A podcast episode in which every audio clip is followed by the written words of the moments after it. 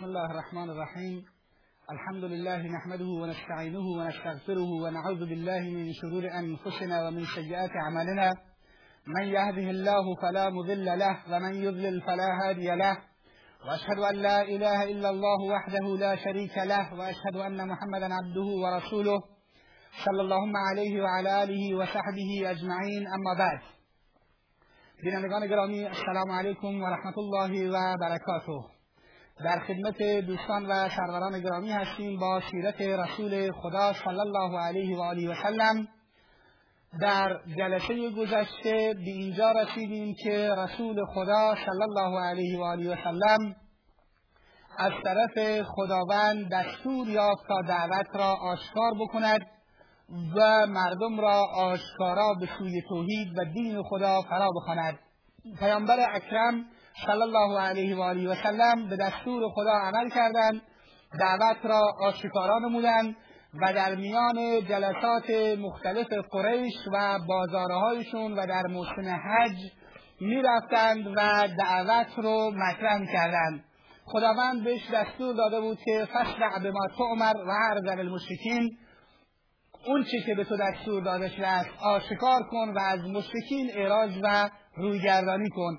به هر حال بتهای قریش دینشون آینشون از طرف رسول اکرم صلی الله علیه و آله و سلم به شدت زیر سوال رفتن و مشرکین که کیان و هستی و منافع خودشون رو و در واقع وجود خودشون رو مرهون دین کاذبی می‌دونستند که درست کرده بودند و عزت و جایگاه و موقعیت اجتماعی خودشون رو مدیون شرک و بتپرستی بودند که در جامعه رواج داده بودند سعی کردند با تمام توان و با چنگ و دندان از این دین باطلشون و از این شرک و بتپرستیشون دفاع بکنند این است که به همون راههایی که باطل همیشه متوسل می شود برای اینکه کیان و هستی خودش را حفظ بکند متوسل شدند سرصدا به راه انداختند. متذکر شدیم پیامبر اکرم صلی الله علیه و آله و سلم را مجنون ساحر کذاب دیوانه و صفاتی از این قبیل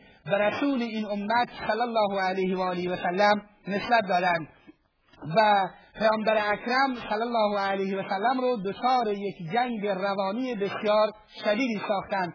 اما رسول خدا صلی الله علیه و آله و سلم همچنان با حجت قاطع و با دلیل قوی توحید و دین خدا را بیان می‌کرد و این جنگ روانی رو که مشرکین علیه مسلمانان راه انداخته بودند نتوانستند در واقع کاری از پیش ببرند. مهمترین اشکالات و اعتراضاتی که مشرکین می‌کردند اول اعتراض بر توحید بود. از اونجایی که خودشون شرک می‌کردند بتها رو پرستش می‌کردند از اولیا مجسمه هایی ساخته بودند و در برابرشون کرنش و عبادت می‌کردند. و وقتی که بهشون می‌گفت چرا این کار رو انجام می‌دید در حالی که خداوند یکتاست می‌گفتند و ما نعبدهم الا لیقربونا الی الله زلفا ما اینها رو عبادت و پرستش نمی کنیم مگر اینکه ما را به خدا نزدیک گردانند. پس اولین اعتراضی که مطرح کردند بر توحید و بر یکتاپرستی که اساس دعوت پیامبر خدا صلی الله علیه و سلم بود اعتراض کردند. گفتند اجعل الالهه الها واحدا؟ آیا الهان مختلف و معبودان مختلف رو یک اله و یک معبود قرار داده است؟ این معقول این منطقی اومده بودند برای خودشون یک سری چیزها رو به عنوان چیزهای ثابت و غیر قابل تغییر قبول کرده بودند و بعد به خورد جامعه و به خورد مردم اینطوری می‌دادند که داشتن چند تا خدا و داشتن چند تا معبود ارزش است. این راه و روشی که میآید و معبودان مختلف را یک معبود قرار می‌دهد ضد ارزش است؟ یعنی یک تبلیغ رو یک فکر رو به خورد جامعه و به خورد مردم از جلوتر داده بودند و فکر می‌کردند اینطوری جلو داده بودند که این فکری درست هست و خلاف اون باطل هست. این است که در توحید پیامبر و یک تاپرستی که پیامبر اکرم صلی الله علیه و آله و سلم به سوی آن دعوت می‌داد اومدن باش مخالفت کردند قرآن کریم با دلایل مختلف اومد و به اونها پاسخ داد. و گفت ولئن سألتهم من خلق السماوات والارض لیقولن الله. اگر شما از این مشرکین از این اهل مکه بپرسید که چه کسی آسمانها و زمین را آفریده است اونها حتما در جواب الله می‌گویند. همچنین آیات مختلف در این زمینه نازل گردید و اونها رو مجاب کرد که اون کسی که خالق هست اون کسی که آفریننده هست و اون کسی که ضرر و نفع میرساند و اون کسی که قابل شدا کردن هست فقط الله هست. در نتیجه وقتی که خدا وقتی که خدا خالق است وقتی خدا آفریننده است وقتی که به جز خدا کسی دیگر دخل و تصرفی در جهان هستی ندارد و این خداست که نفع و ضرر میرساند پس عبادت هم باید از آن خدا باشد. پرستش هم باید از آن خدا باشد.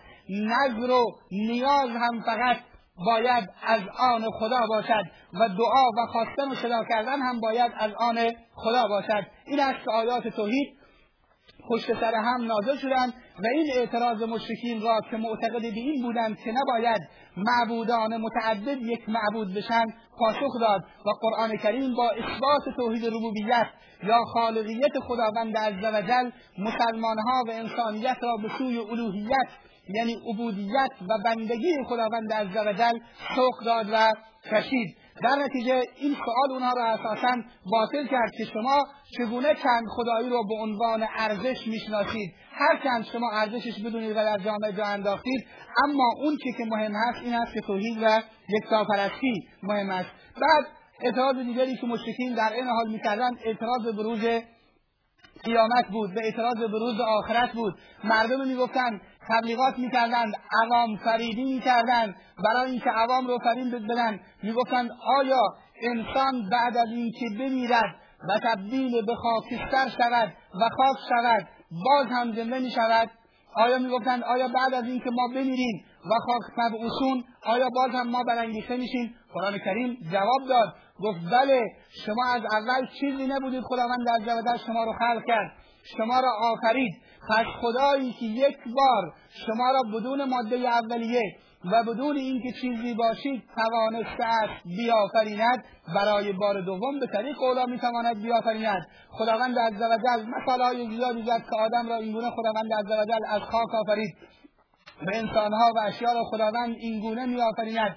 پس اون خدایی که یک بار خلق کرده و یک بار آفریده برای بار دوم به طریق اولا و بهتر می‌تواند بیافریند و بعد برای طبیعت دنیا و دنیا رو پیامبر اکرم و قرآن کریم مثال زدند و فرمودند نمی‌بینید که در فصل سرما و در فصل زمستان درختان چگونه میمیرند و از بین می‌روند و سرسبزیشون از دست می‌دهند؟ اما در فصل بهار خداوند عزوجل همین زمین مرده را مجددا زنده میگرداند و این نمونه ای از حشر و محشر و آخرت است. خداوند این قدرت را دارد که این انسانها را بمیراند و دوباره زنده بکند. همچنین بر نبوت پیامبر اکرم صلی الله علیه و آله و سلم مشرکین اعتراض کردند و می‌گفتند این چه پیامبری است که غذا می‌خورد؟ راه می‌رود. در بازارها میگردد. پیامبر نباید این ویژگی ها رو داشته باشد. اما قرآن کریم پاسخ داد که اتفاقا پیامبر باید بشر باشد. باید از جنس بشر باشد تا بتواند برای بشریت و برای انسانها الگو و اسوه و نمونه باشد. مگر غیر از این است که هم پیامبران گذشته عیسی و موسی و لوط و هود بقیه هم بشر بودند و از تمام خصوصیت بشری برخوردار بودند؟ پس نباید از این تعجب بکنید که پیامبری به صورت بشر بیاید. به هر حال وقتی که مشرکین این اعتراضات رو مطرح می‌کردن همچنان قرآن کریم و رسول اکرم صلی الله علیه و سلم به اعتراضات اونها پاسخ می‌دادند و دعوت روز به روز داشت بیشتر پیشرفت می‌کرد و بیشتر مطرح میگردید و کیان و هستی مشرکین مکه رو به خطر میانداخت. این است که مشرکین به فکر جدی افتادند. به فکری افتادند که در برابر این دعوت نوپا که می‌رود تا کیان مادی و اقتصادی و فکریشون رو به هم و دینیشون رو به هم بریزه در برابرش فکری بردارند. این است که از اونجایی که عموی پیامبر خدا صلی الله علیه و آله و سلم ابو طالب از اون روزهای اول دعوت اسلامی در کنار رسول خدا صلی الله علیه و سلم بود و از رسول خدا صلی الله علیه و سلم حمایت می‌کرد. تصمیم گرفتند که نزد ابو طالب برند و با ابو طالب صحبت بکنند و بهش بگویند که برادر زاده محمد از این کار دست بردارد. این است که دو بار سه بار نزد ابو طالب رفتن. وقتی نزد ابو طالب رفتن گفتن ببین این برادرزاده خدایان ما را باطل اعلام می‌کند. بعد و بیراه می‌گوید همینی که پیامبر اکرم صلی الله علیه وسلم میفرمود اینها نفع و ضرری نمیرسانند. مشرکین می‌گفتند بد و بیراه می‌گوید دشنام می‌دهد. در حالی که این دشنام نبود این یک واقعیت بود. کلمات رو عوض می‌کردن برای اینکه احساسات توده مردم و عوام رو بیشتر تحریک بکنن می‌گفتند محمد خدایان ما را دشنام می‌دهد.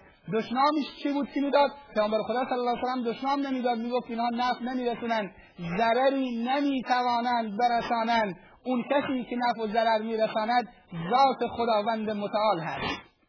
این است که نزد ابو طالب تعدادی از سران قریش نزد ابو طالب رفتن و گفتن دست از حمایت محمد بردار. نگاه کن محمد اگر مال و ثروت می‌خواهد بهش مال و ثروت می‌دهیم. نگاه کن اگر دست از این کار بر نمیدارد حتی فردی به نام عمار ابن ولید رو که جوانی بسیار زیبا و رعنا بود پیشنهاد کردن گفتند ببین اینو به جای برادرزادهات بردار تا ما محمد را بکشیم تا از شرش خلاص شویم و راحت شویم. اما ابو طالب گفت خوب است که شما جوانتون بدید که من نگهداری بکنم و محمد رو ببرید و به قتل برسونید. و به هر حال بعد از گفتگویی که در میان ابو طالب و سران قریش صورت گرفت ابو طالب خیلی برخورد خوبی با اونها کرد و دست ولی دست از حمایت از محمد صلی الله علیه و سلم بر نداشت و گفت من همچنان در از محمد صلی الله علیه و سلم حمایت می کنم و اجازه نمی‌دهم که به این کودک و به این جوان قریشی محمد صلی الله علیه و سلم اذیت و آزاری برسد. اونها که در اینجا هم باز هم در واقع شکست خوردند و نتوانستند حمایت ابو طالب رو از رسول خدا صلی الله علیه و سلم بردارند کم کم داشت موسم حج نزدیک می‌شد. اومدن سران قریش اومدن با همدیگه نشستن و تصمیم گرفتن گفتن همکنون چیکار کنیم؟ همکنون موسم حج فرا رسیده است. مردم از گوشه و کنار شبه جزیره عربستان برای انجام حج به مکه میآیند و این دعوت مطرح می شود بیاین حرفمون رو یکی بکنیم. بیاین یک سخن درباره محمد بگیم. غیر از اون سخن دیگر رو نگیم. مبادا سخنان ما پراکنده بشوند. یک تصمیم بگیریم. بگیم محمد این وضعیت رو داره. نشستن با یکدیگر مشورت نمودن. یکی از سرانشون به نام ولید ابن مغیره گفت من گوش می‌کنم. نگاه کنم شما چه پیشنهادی دارید. گفتم که ای ولید ما وقتی که مردم بیایم میگیم محمد کاهن هست. میگیم محمد آدم پیشینگویی هست و کاهنی است. ولی ابن مغیره گفت والله ما سخن کاهنان را گوش کرده ایم اما سخنان محمد شباهتی با سخن کاهنان ندارند. بعدش گفتن میگیم مجنون هست میگیم آدم دیوونه ای هست دیوونه شده. ولی ابن مغیره به اونو گفت والله ما دیوانه ها را دیدیم. سخنان محمد صلی الله علیه و آله و سلم شباهتی با سخنان دیوانگان ندارند. سخنانشون سخنان از سخنان راست و محکم و استواری هستند. چگونه میگیم این انسان دیوونه هست مردم این چیز رو از ما نمیپذیرند. گفتن میگیم که شاعر هست. گفتن میگیم شاعر هست شعر میگه. بازم ولید مخالفت کرد. گفت که شعر سخنان محمد صلی الله علیه وسلم شباهتی با شعر ندارند ما زیاد در مکه شعر شنیده ایم اما سخنان محمد هیچ شباهتی با شعر ندارند اینه که در آخرش تصمیم گرفتن. گفتن میگیم که این فرد ولید پیشنهاد کرد که بگیم این فرد ساهر هست جادوگر هست. بگید گفت بگید انسانها را با سخنان خودش جادو می‌کند و کاری می‌کند که پدر را از فرزند جدا بکند برادر را از برادر جدا بکند فرزند را از مادر جدا می کند گفتم می‌گوییم جادو می کند و با جادویش چنین کاری انجام می دهد قرآن کریم این صحنه رو به تصویر می‌کشد درباره ولید ابن مغیره. می‌گوید انه فکر و قدر فقتل کیف قدر. او فکر کرد و نقشه کشید. هلاک بشه چگونه نقشه کشید؟ ثم قتل کیف قدر. سپس هلاک بشه چگونه نقشه کشید؟ ثم نظر. سپس فکر کرد. ثم حبس و بسر سپس چهره ترش کرد و اخم کرد. ثم ادبر و استکبر. سپس خوش کرد و تکبر ورزید فقال ان هذا الا سحر یوسر پس گفت این نیست مگر سحری که تاثیر می‌گذارد. یعنی ولید این رأی در نهایت صادر کرد. ان هذا الا قول البشر. گفت به مردم بگیم این نیست مگر سخن بشر. سحری است که سخن بشری است که درش تاثیر سحر گذاشته شده است و این نوعی سحر محسوب می شود خدا میگه سأسلیه سقر. ما اینو وارد جهنم خواهی کرد. به هر حال به این نتیجه رسیدن که در موسم حج وقتی که حجاج برای خانه کعبه می آیند از اکناف جزیره العرب می آیند به محمد صلی الله علیه و آله و سلم بگن ساحر هست و انسانها رو سحر می‌کنه. اما کلام خدا خاصیت دیگری داشت. سخن خدا رنگ و بوی دیگری داشت در واقع که این تأثیرها ناچیز بود. پیامبر اکرم صلی الله علیه و آله و سلم در موسم حج دعوتش رو ادامه دادن و این دعوت باعث شد که تعدادی از صحابه و تعدادی از مشرکین اطراف که می مسلمان بشن. یکی از اونها اسلام آوردن زماد ازدی بود. زماد ازدی یکی از سران قبیله عز شنوعه بود. ایشون به مکه اومد. اینجا که اومدن گفتن محمد دیوانه از شهر می‌کند. و بهش این سخنان رو گفتن. زماد ازدی یکی از کسانی بود که بیماری های دیوانگی رو علاج می‌کرد. با خودش تصمیم گرفت. گفت که من میرم پیش محمد. اگر دیوانه باشد بیمار باشد مشکلی داشته باشد مشکلش را علاج می‌کنم. وقتی که اونجا پیش محمد صلی الله علیه وسلم رسید گفت ای محمد اگر شما بیماری دارید جنی دارید من اومدم که شما رو علاج بکنم. رسول خدا صلی الله علیه وسلم شروع کرد فرمود ان الحمد لله نحمده و نستعینه و نستغفره. من یهده الله فلا مضل له و من یضلل فلا هادی له و اشهد ان لا اله الا الله و اشهد ان محمدا عبده و رسوله. این کلمات رو وقتی که رسول خدا صلی الله علیه وسلم خوند بعدش گفت اما بعد زمان عزیز به شدت متاثر گردید. تا کنون چنین کلماتی را نشنیده بود. گفت دوباره تکرار کن. پیامبر اکرم صلی الله علیه و آله و سلم سه بار این کلمات را تکرار کردند و این گونه زماد عزی مسلمان شد. در نتیجه تبلیغات دشمن نتیجه عکس داد. اونها می‌گفتند پیامبر دیوانه است. اما زماد عزی که دیوانه ها را مداوا می‌کرد وقتی که دید که این گونه اسلام از توحید صحبت می‌کند و پیامبر اکرم صلی الله علیه و آله و سلم توحید می‌گوید مسلمان شد. بعد از اون باز هم پیامبر اکرم صلی الله علیه و سلم در این دوران عمرو ابن عبشه توفیل ابن عمرو دوسی عمران پدر حسین و تعداد دیگر ابوذر غفاری رضی الله تعالی عنه که در رسوی حق به مکه اومده بود اینها در همین دوران مسلمان شدند و تبلیغات وسیع و گسترده کفار و مشرکین علیه پیامبر اکرم صلی الله علیه و آله و سلم نتیجه ای نداد بلکه نتیجه عکس داد باعث شد دعوت پیامبر اکرم صلی الله علیه و آله و سلم بیشتر گسترش پیدا بکند. کسان بیشتری در جستجوی حقانیت اسلام بر بیایند و روز به روز بر تعداد مسلمانان افزوده می‌شد که در نتیجه مشرکین به این فکر افتادند که راه دیگری را در پیش بگیرند و بعد از اون راه شکنجه و اذیت و آزار بدنی رسول اکرم صلی الله علیه و آله و سلم و صحابه را در پیش گرفتند که در جلسه بعد در خدمت شما با این مبحث خواهیم بود. والسلام عليكم ورحمة الله وبركاته.